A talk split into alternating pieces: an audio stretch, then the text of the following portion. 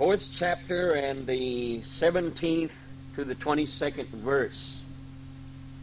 17th to the 22nd verse of 1 Samuel. I had a title this morning, it would simply be God is Gone. God is Gone. I read that some time ago, and I don't think the seriousness of that declaration ever really reached my heart and the things that actually happen when God's gone, when God withdraws himself, when he's not there anymore. Reading from the 17th verse, it says, And the messenger answered and said, Israel is fled from before the Philistines, and there has been also a great slaughter among the people. And thy two sons, Hophni and Phinehas, are dead, and the ark of the covenant, or the ark of God, is taken. And it come to pass, came to pass, when he made mention of the ark of God, that he fell from off the seat backwards by the side of the gate, and his neck brake, and he died, for he was an old man and heavy, and he had judged Israel forty years. And his daughter-in-law, Phinehas's wife, was with child, near to be delivered, and when she heard the tidings that the ark of God was taken, and that her father-in-law and her husband was dead, she bowed herself in travail, for her pains came upon her. And about the time of her death, the woman that stood by her said unto her, Fear not, for thou hast borne a son. And she answered not, neither did she regard it. She named the child Ichabod, saying, The glory is departed from Israel, because the ark of God was taken, and because of her father-in-law and her husband. And she said, The glory is departed from Israel, for the ark of God is taken. I thought as I looked at that scripture, Israel had been an unworthy following of people. So many things had happened in their life, and God had put up with it. And God had chastised them, and God uh, had been wrought with them.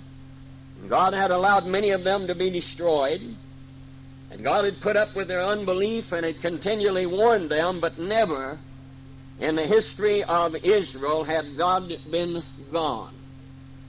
This was the first time since they had made the Ark of the Covenant the dwelling place of God, and God had said, This is my abode and this is where I live. They pitched a tent for him and eventually made him a house, but Israel had always had the presence of God with them. God had been pretty rough on them a lot of times through his prophets, warning them because of their unbelief, as we said, chastising them. And many had come, went, and died. But this is the first time Israel had ever known, since the onset of God dwelling in the Ark of the Covenant, that God had been gone from their midst. So many things happened that it's not recorded of course, in the Bible, the Jewish historian Josephus records a lot of things, the turmoil that went on. I want you to notice the priest that had been uh, that for 40 years had come to his end. His sons, who were supposed to be taking over, had abhorred the offerings of the Lord, committed adultery with the women that had assembled at the door of the tabernacle, and they were dead. And Eli's daughter-in-law died. And then the son, of course, that was brought forth was simply named Ichabod, which seem, simply means in everyday language, God is gone. Now the judgment was everywhere. On the Philistines, because God was there in their uh, false idol temple Dagon, and judgment was on the Philippine, uh, Philistines because God wasn't their God. And that's recorded in the Bible, but Josephus records that everywhere there was chaos in Israel. Individuals that never thought about God, never thought about the glory that dwelt with them, never was concerned about what was behind that second veil, now was beginning to know that the God which had protected them, the God which had led them, the God which had been a God of grace and mercy as well as a God of judgment was nowhere around, and even should they repent, there was no one there to quell the storms and stop the agony. I thought as I looked at that, I don't know how much it takes for God to withdraw himself. I don't know how long sin can dwell in our camps and in our lives. I'm not so sure when God chastises us, He's wrought with us. So many times, so many things happen, but we, all of these years, have never known anything about how it feels to know that God is not there anymore. To know that perhaps there comes a time when man can sin away his days of grace when the God that has always been so merciful to him is not there to hear his plead and his cry anymore. And Israel got a taste of that. Now we know that eventually the Ark of the Covenant was restored to its rightful owners. We said Wednesday night when uh, David finally decided to do things the right way, we realized it was brought to its rightful place. But that didn't last very long. The glaring sin and indifference of Israel is recorded again in Ezekiel. It's another sobering warning to Israel. And Israel had not learned a lesson. They had not listened. God's covenant came back and God was good to them and things began to prosper again. They immediately lapsed into their same idolatry, their same ways of living, their same old habits. And God says He sent prophets betimes or raising them up early to warn them of the sin and indifference that was in their life and the glaring sins they were sins in which gentile nations did not even commit and yet israel was committing them and there's a sobering warning there as we look you'll have to search those out where the glory of god began to leave scriptures tell us it was reluctant to leave it did not want to leave. This was his people. This is the ones that he had salvaged from Egypt. This is the ones that he had made the way through the Red Sea and destroyed Pharaoh's army. These are the ones that he led and gave them water in the desert and gave them meat to eat and gave them manna from heaven. And then when they refused to go into the promised land, this is the God that let them wander in the wilderness 40 years and their shoes never disappeared from their feet and their clothing never did wear out. And this was his people. God loved them. And he had called them out, but they wasn't listening to him. They wasn't hearing him. He was trying to show them their failures, trying to make them recognize that being a peculiar people a set apart people that they could not be like the Gentile nations surrounding them. That they did not have this privilege if it was a privilege. That their privilege was all bound up in the Ark of the Covenant where their God, the God of Israel, dwelled. And Ezekiel points out a sobering fact as the uh, presence of God begins to move out from the midst of the cherubims, from the Ark of the Covenant where he dwelt. I didn't leave all at once. The scripture tells us he went from there to the threshold of the temple.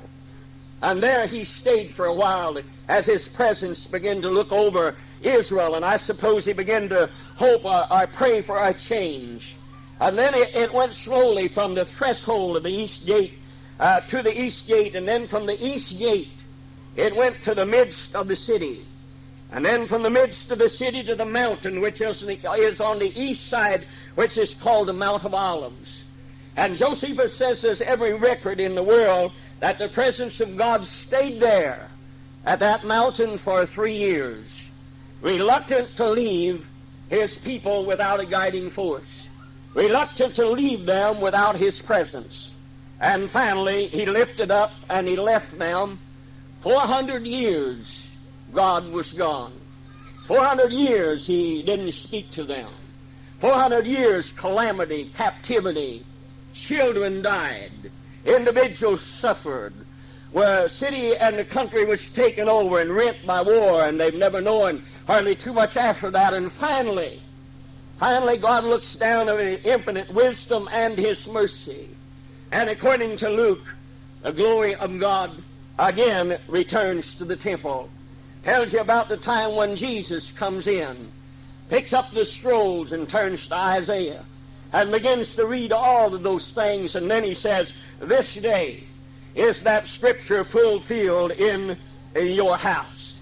And he walked among them, and he pled with them, and he healed their sick, and he raised their dead, and he unstopped their deaf ears, and he healed their crippled limbs. And every place he went, the Bible says he was doing good. The glory of God and God Almighty came uh, one more time to his people to dwell among them.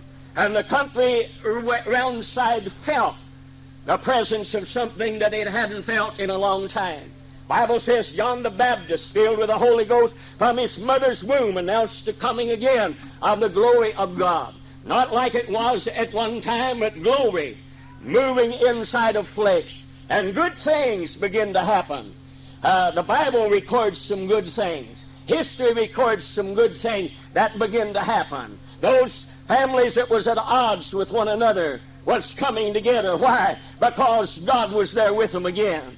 The presence of God was sufficient. Sick houses was healed. Thank God. And all of these things that had quit happening was happening again in and around that territory because God had come again. Oh, this time he was veiled in human flesh. This time this was the grace of God. This time this was the power of God. And he had come again to his people Israel. And the Bible tells us that he claimed his house. Came into the synagogue. Wasn't at all like it should have been. Neither is any church in the world today like it should be. But Jesus realized this was still God's house. When he began to clear it out, according to Mark, he said, My house shall be called a house of prayer. He claimed this house. This is where he one time dwelled. This was his abode. And he came back again. And he said, You ruined my house. You, it should be called a house of prayer, but you made it a den of thieves. And he claimed this house. And then eventually, as time went on and people failed to see him, Eventually he stood one time and he said, Behold, your house, not my house anymore, it's vacated. Your house is left unto you desolate. Never again was he going to recognize the temple. Never again was he going to dwell there. And the Bible tells me that at his death, the veil of the temple was rent from top to the bottom. And then it tells me another thing that one more time the glory of God went to the Mount of Olives as he lifted up his hands and he blessed them. And he told them to go to Jerusalem where they would be endued with power from on high. In other words, he's saying, I'm not going to leave you this time. You may not understand the direction I'm going. Your temple is left to you desolate. I'm not going to use that anymore. And I want you to go to the upper room. There I want you to stay until I find me a new temple, till I find me a new place where I'm going to dwell. I'm going to stay there. I'm going to dwell there. And I'm going to live there. And I'm going to walk there. I'm going to talk there. I'm going to survive there until that great day of the Lord Jesus Christ when He comes and a voice says he'll ascend from heaven with a shout and a voice of an archangel, thank God, and then the temple will be filled with the glory of God. And again, the glory of God in the upper room filled his temple, which is the church of the living God. I thought as I looked at that, God, I don't know. When you look out into this world, I don't know how much longer you're going to deal with a sin-torn world. How much longer are you going to deal with half-hearted lives being lived for you? How much longer, God, are you going to put up with us just despising your commandments, walking after the ways that we want to walk, and always, whenever we find the going gets rough, always when the world has turned us down, and always when there's no place else to go, as Israel of old, they always went back to their God. They always went to their priest. They always made their sacrifices. The priest always went again back in behind that second veil, and there Almighty God dwelt there and forgive them. But there came a time when he wasn't there. There came a time when their house was empty. There came a time when he didn't hear their prayers. There came a time when mankind fell on his face and went again to seek repentance, and God was gone. I don't know about you, but I stood back and I looked at those scriptures it said, For the ark of God is taken. Now that simply meant to them that they didn't have a God dwelling with them anymore. That simply meant that all the mercy that they had ever received was there, and all the judgment that God had always withstayed by His mighty hand would not be withstayed anymore. And you can see the calamities that happened there. And you can watch Israel as families died and children died. And you can watch the Philistine. The whole world was in chaos. Friend, why is the world in chaos? Because God was gone. God was not there anymore. That intercessor wasn't there anymore. That one with mercy and tender hand that reached out to expound, exclaim, and reach out and make everything else all right. That had been there ever since Israel had been a babe was gone. I had to look at that and I thought, God, you're really not any respecter of person. And I've looked at some of the sins of the United States of America. I've had to view some of the sins of God's people who call themselves God's people. I've had to look at, at God's chosen people, spirit filled individuals. I've watched all of us, and this is not meant to put a heavy on us, but I've watched all of us just simply walk contrary to God's commandments. He raises his prophets up early and sends them out and challenges our very heart and our very soul until we know exactly which way God wants us to walk. And then we turn around and walk exactly opposite. And then when the world falls down on us, our little world that we builded with these two hands of ours begin to crumble. And when we need sometimes the mercy of God, we've always turned there. And we've always found him there. That's a security that we had. And that's the security that Israel of old thought would always be theirs. That there would never come a time when they would be without God. Now that I'd like some way I could to bring it down to you and I today. This is an old message. This is old scripture. This is in the Old Testament. But these are things that actually happened to people that God picked and called by his own hand. People that God said was his. He chose them. They did not choose him. And yet they were privileged under his blessings.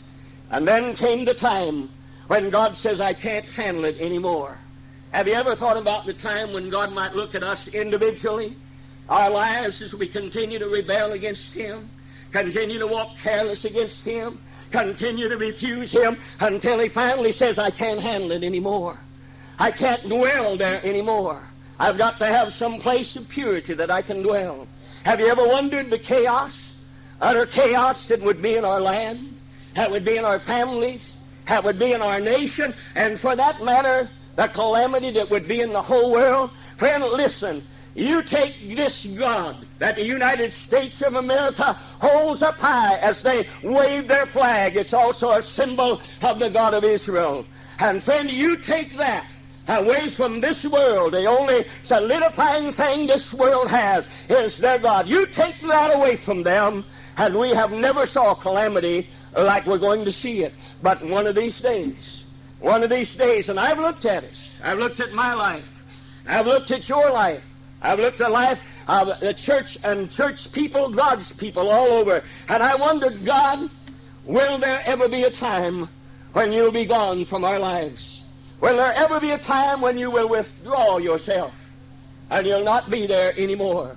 Will there ever be a time when I'll be like Samson? When I have walked my ways, fulfilled my lust, done all those things that human flesh wanted to do, and I've always been able, as Samson said, to come and shake myself. And the Spirit of the Lord has always been there. My strength, which is in God, has always been there. Yes, there's times when he carried the gates of the city and took them up there, times of exceptional feats. But this man, even though he was walking contrary to God, he was God's anointed. He was the one that God had said that he was going to put in uh, Israel to destroy Philistines. And yet, he was a strong man, God's chosen man. Thousands had failed by him. Took a on him at ass and destroyed a whole army one time. And that's not all. He was symbolic of God of Israel in this man. And Samson had never recognized what a privilege it is to be called a child of God. He'd never recognized the special calling that he had. He'd never recognized how important it was for him to maintain his identity and never be exposed to these other things. In fact, Samson was a man called.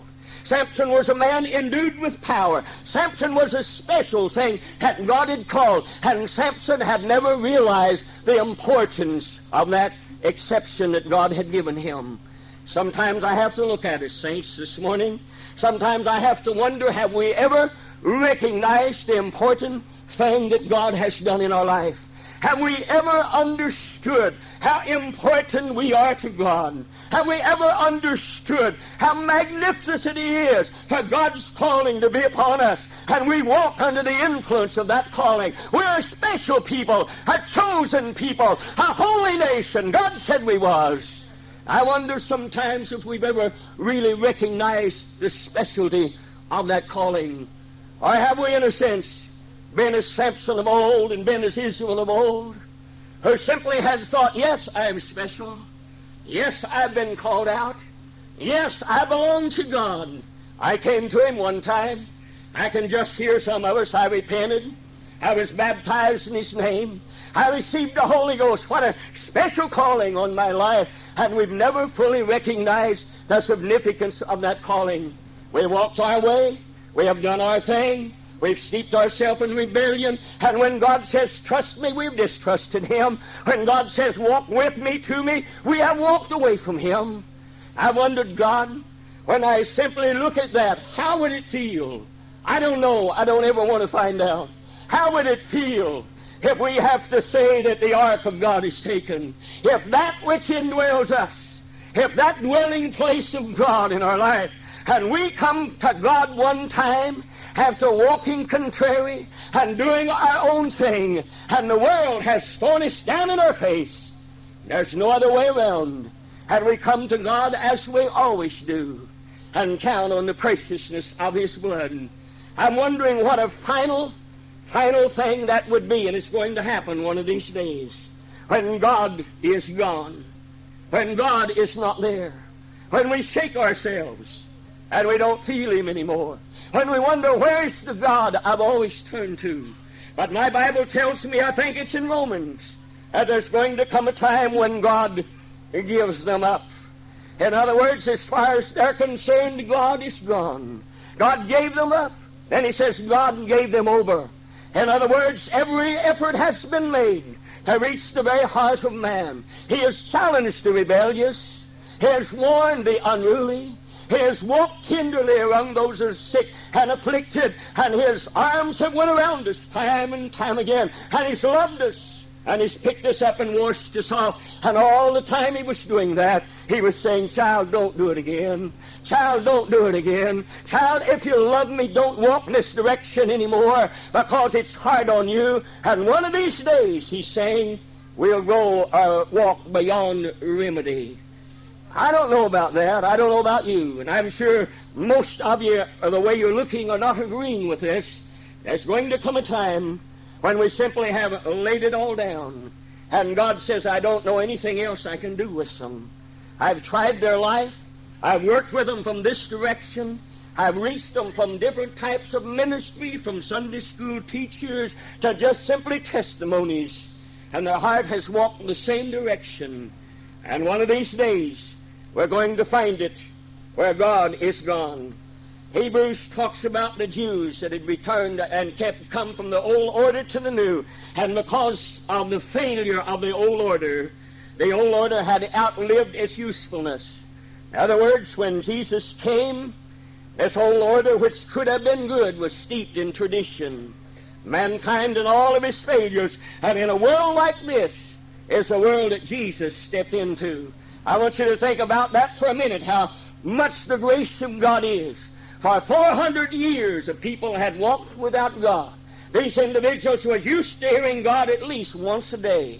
Had used to hearing the booming voice of a prophet challenge them at least once a day booming out his voice and them defying him. But they always had the privilege of knowing that there was a prophet there. And as long as there was a prophet there, that meant God's mercy was still there. It finally came a time when God closed the door. 400 years they didn't hear from him. And then all at once, in the midst of all this rubble and turmoil, in a city that had been taken and ravaged, and temples that had been destroyed and torn down, and, uh, and alien individuals was occupying that precious holy city, and only God's people should have been there in the midst of all of that. And then to top it all off, that which had always represented God was now steeped in its tradition. The synagogue or the church, which always God could always go to, was rent in divisions. Pharisees, Sadducees, Herodians, and all of that. And in the midst of all of this came Jesus Christ of Nazareth. God appearing again on the scene after 400 years of silence, and the booming voice of John the Baptist announced and said, Behold the Lamb of God that taketh away the sin of the world. And Jesus walked into the temple and said, God's glory is back here one more time. Hallelujah. I think about the mercy of God. I think about the glory of God. I think about the patience of Almighty God. And then where God had dwelled all those years, He didn't just discard it. He came. He came to the church, at least the place where the church should have been. He came to His people, those that supposedly had the law. And He came, and He made Himself known to them as He sat down in their midst and said, All of these things that you've been reading about. All of these things you've heard read time and time again. All of these things, he said, now have taken place. This day is that scripture fulfilled in your presence. The response is not this Joseph, the carpenter's son. 400 years he was gone. And he came, and they didn't recognize him. But God says, I'm here to stay. Of course, the temple was vacated by God. He was gone. He was never going to return there anymore. That's the grand finale. That's what the Jews are looking for today. Build the temple again. Find the Ark of the Covenant. Supposedly Ezekiel had hid it. Some say they know where it is, but they're afraid to touch it. They have decided this one thing, the Jews, that they'll never build a temple unless the Ark of the Covenant can be placed in there again. Now, when they build it, of course, the glory never entered in. But we know that God is never going to use that temple again. They can build a million temples. They put a million Ark of the Covenants in there, and God's not going to use it. God has found him a new place to dwell. He's came into the heart of man. We have become the temple of the living God. He dwells here in us.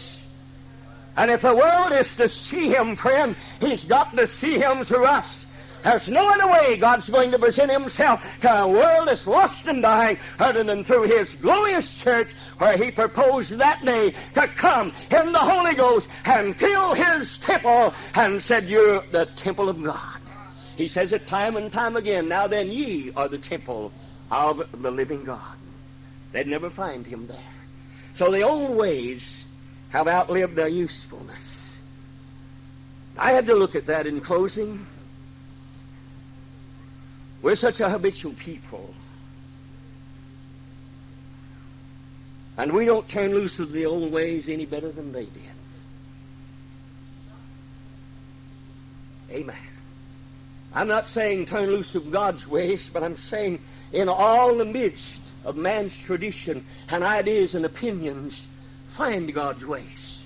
And if you find them, you're going to have to turn from tradition because God is tired of dwelling in tradition.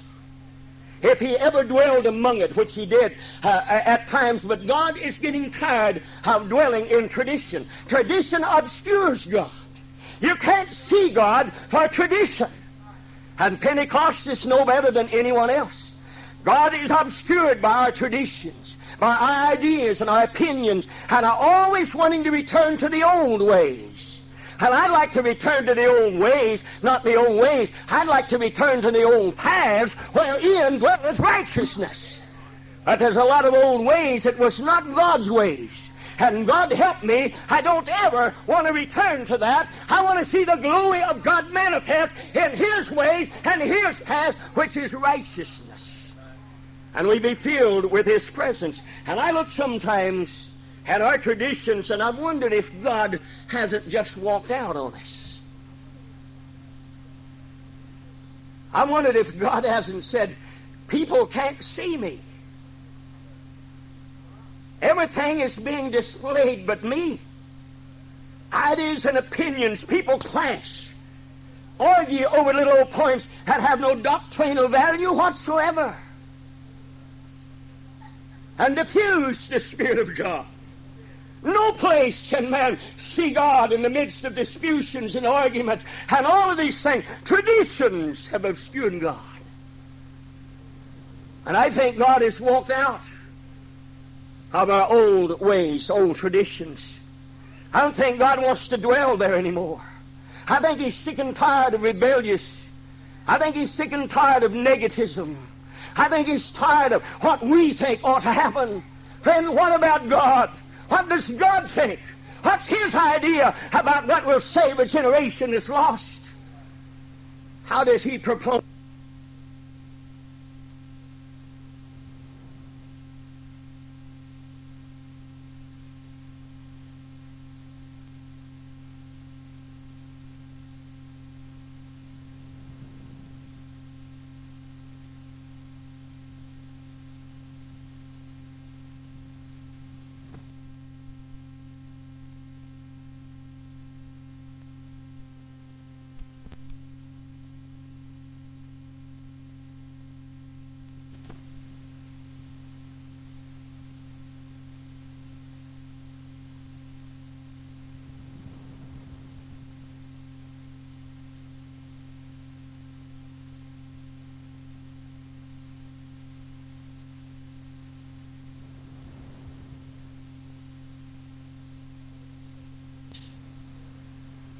That old shirt to do his duty.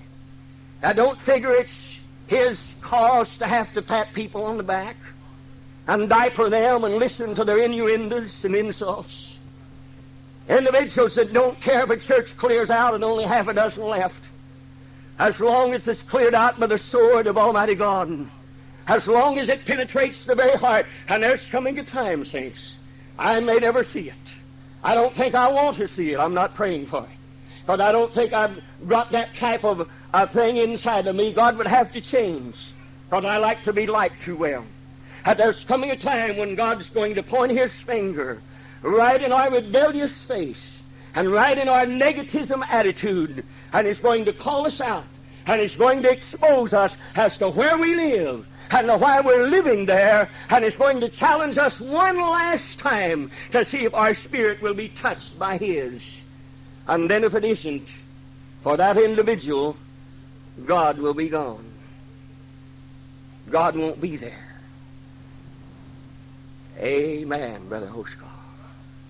Now to we who have the idea that just anything goes, that we'll fill our church house with just anything as long as it's full, and that we continue to pat on the back unfaithfulness, individuals that are not concerned about God and all of this, and God's going to come after a church like that, you're wrong. He won't do it. He can't do it. He turned his back on Israel because they wouldn't listen to him. And they were people chosen by him. He's probably done more for them as far as, as material blessings than has ever done in anybody else's period of, of any other tribe or people in the history of God's time. And yet, there came a time when he said, I can't live here anymore. I can't dwell here anymore. And so he leaves. But as good as God is, as kind as he is, he says, I'll try it again. First off, before I can do anything else, I've got to do away with the old temple worship steeped with traditions. I can't come back and do anything with the synagogue worship. They won't listen. Leaders don't even know me, don't even recognize me. They have their own laws that they follow after the traditions of man. Read the Talmud and all of these things, and you'll see how far man had come from the actual laws of God. And God says, I can't dwell there anymore. So he says, I'm going to find me a new place to dwell. I'm going to dwell in the heart of people. That's where my temple is going to be. And then I wonder what it takes for God to take his flight, for him to just leave. You see, we've never known. We've never experienced. We can't imagine any more than Israel of old what it would be like without a God to hear us when we call. We've never known this. But yet, if my Bible reads right, there'll come a time when some of us will see that day. When we'll have to say with a fi- final voice, God is gone. And then when he comes, the Bible tells us that there will be a separation. Everybody's remained the same since. There comes a separation. And God says, Depart from me, ye workers of iniquity. I never knew you. A friend, he was talking to churchgoers, to so-called Christian people who had made the statement, have we not cast out devils in your name? Have we not done all these things in your name? He was talking to these individuals who maybe at one time had done some good and then turned around and walked after their own ways. Always. God finally says, I can't claim you anymore. I don't know you. To them, God is gone. Shall we stand? Where you're at this morning, just kind of reach out and take somebody by the hand.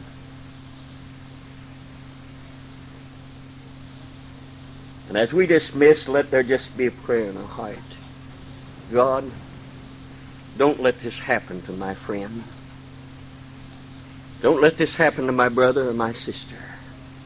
Don't let this happen to anyone in this congregation. That we'll ever face a day when God is not there to meet our needs. Father, right now, in the name of Jesus, by your presence and your power, God, in the solemnness of this hour, may we never hear that voice come from you. I know you not. Father, that our hearts might be strengthened, that the joy of salvation might be ours, and that your voice might be heard. Father, keep us. Keep us, Master, in the hollow of thy hand. Walk out of here with that discouraged saint. Father, and encourage them. That one that's sick in body or perhaps not knowing which way to walk. Or it just seems as if you're not there anymore. God, be real right now. Be real right now to them. Let us know, God, again, how it feels just to be touched by divinity. And might we realize what a special privilege it is this morning just to be touched by the mighty hand of Almighty God. And God, don't ever let us take it for granted anymore. And let us hear your voice and walk in your paths. And we'll give you the praise. In Jesus' name, amen.